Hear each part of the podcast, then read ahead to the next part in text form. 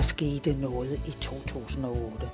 Da den økonomiske og finansielle krise ramte Danmark, skete der noget, der den dag i dag får betydning for opbakningen til den grønne omstilling. Vi havde medvind øh, på cykelstien frem til 2008 i forhold til at kunne løse de her problemer, og der gjorde man måske ikke så meget.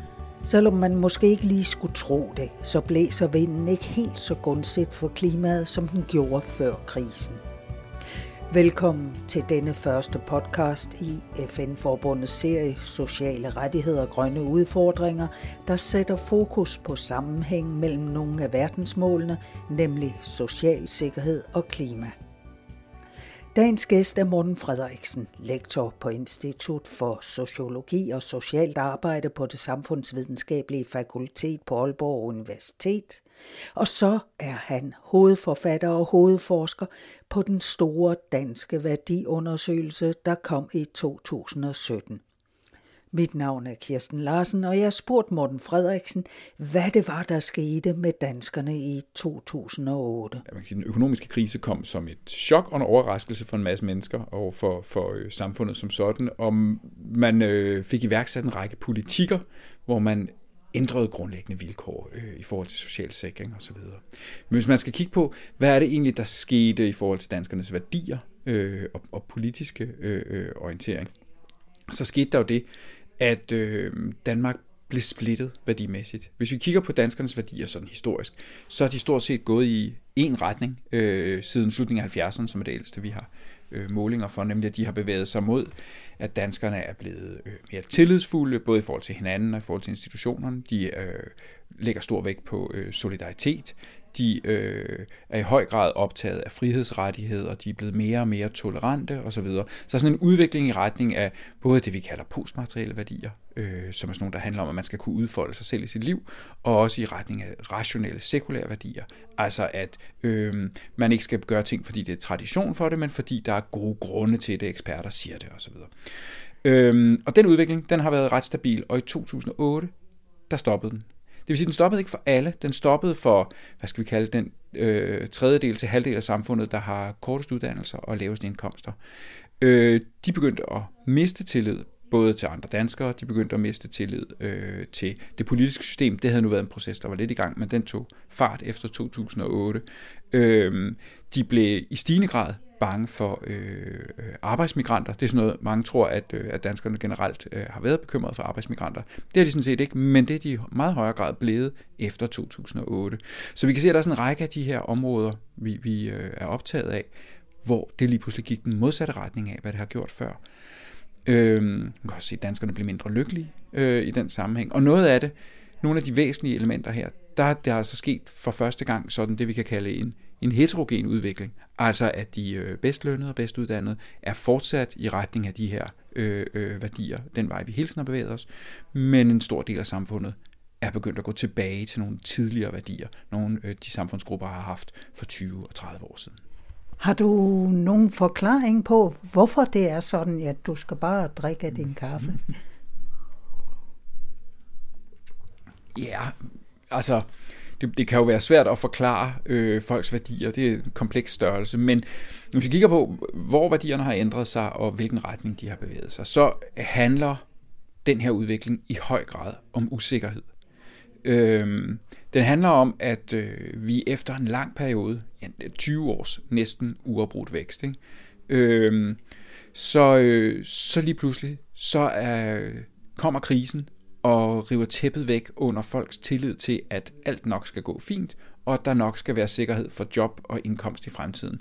Så de grupper, der har øh, øh, erhvervsuddannelser eller øh, øh, korte videregående uddannelser, øh, de øh, ufaglærte, som, som i høj grad er afhængige af, at der er, øh, at der er gang i øh, maskineriet øh, på markedet, de oplevede lige pludselig, at øh, nu gik det den modsatte vej, og de blev arbejdsløse, eller deres ægtefæller blev arbejdsløse, eller nogle de kendte blev arbejdsløse. Og det blev så samtidig forstærket af, at øh, den politik, der blev ført under krisen, øh, øh, var sådan en nedskæringspolitik, hvor man begrænsede sociale rettigheder, ikke i særdeleshed dagpengesystemet, øh, hvor øh, øh dagpengeperioden blev øh, forkortet, og optjeningskriterierne retten, for at optjene ret til dagpenge blev strammet. Øh, så en gruppe, der virkelig følte, at de havde behov for nu at de her velfærdsinstitutioner skulle hjælpe dem, de oplevede, at de blev faktisk forringet, da de endelig skulle bruges. Og den usikkerhed, de i forvejen havde på grund af krisen, blev forstærket af, at det de troede var deres samfundsmæssige kontrakt, altså at der var et samfund, der tog sig af den i dårlige tider, den viste sig, at den kontrakt var ikke øh, det papir, den var skrevet på.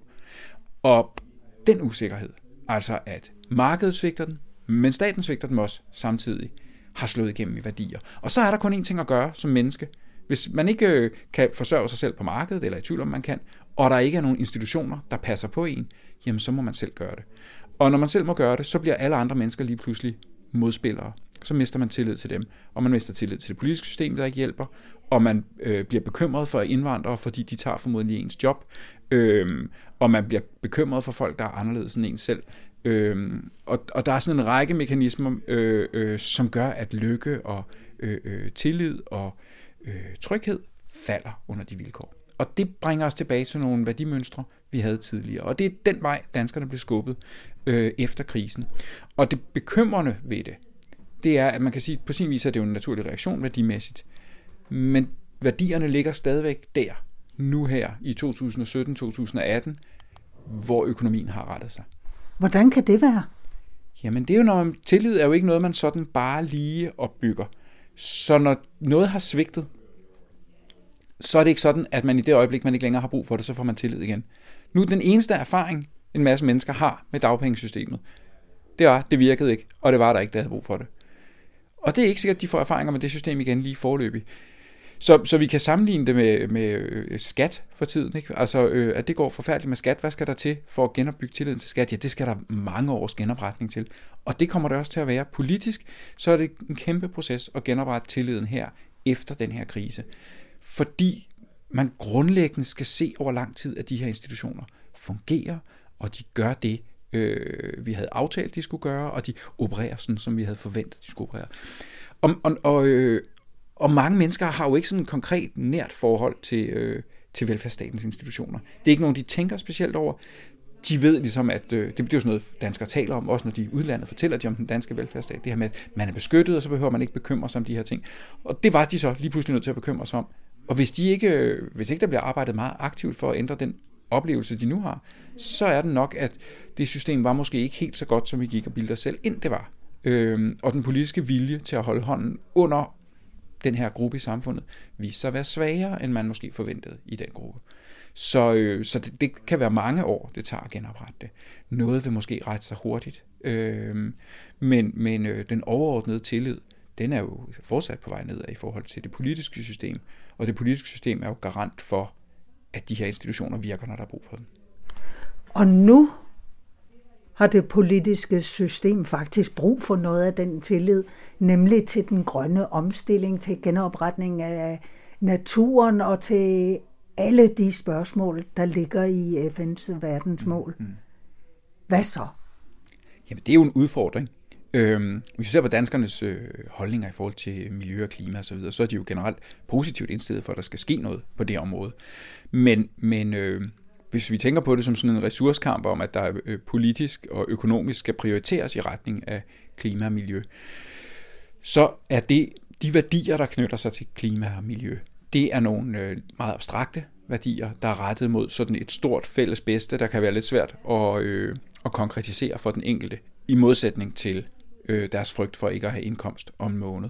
Så, så den modsætning, der er mellem de to ting, øh, kan være vanskelig at forlige politisk. At hvis man ikke kan skabe tryghed i et samfund, øh, økonomisk, materielt øh, øh, skabe tryghed, så vil der være grupper, der er meget svære øh, at få til at prioritere den her øh, miljø- og klimadagsorden, øh, fordi det er en langsigtet, abstrakt dagsorden, hvorimod deres egne materielle behov foregår på en meget mindre og nærmere skala.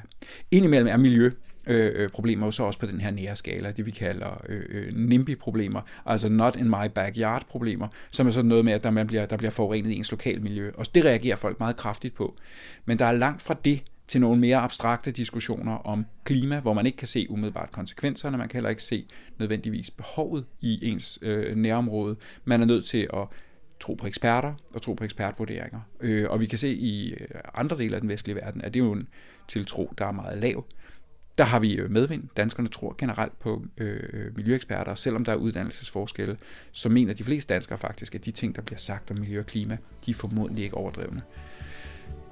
Men derfra til at prioritere det sammenlignet med deres materielle behov, der er altså øh, noget af et skridt. Og, og, øh, og det her, vi kan se med, at usikkerheden er steget siden 2008.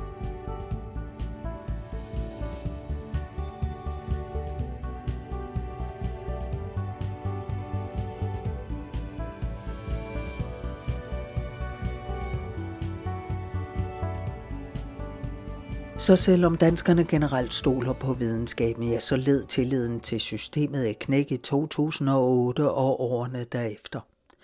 For mange er social sikkerhed vigtigere for dagligdagen end en indsats mod klimaforandringerne.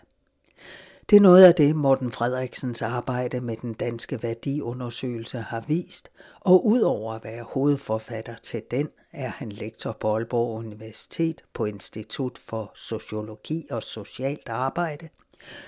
Og så er Morten Frederiksen første gæst i FN-forbundets podcastserie Sociale rettigheder, grønne udfordringer.